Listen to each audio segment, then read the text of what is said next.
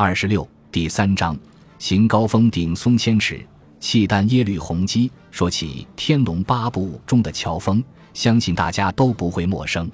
杏子林事变中，他眨眼间制服了全冠清，其气魄之大，能力之强，让天下英雄都心服口服。可惜的是，宋辽是面和心不和，群雄对身为契丹人的乔峰始终是不信任的。于是，乔峰潇洒地留下了打狗棒，扬长而去。因为要追寻自己的身份，乔峰来到塞北，遇上了完颜阿骨打，后来更与辽道宗耶律洪基结成义兄弟，成为南院大王。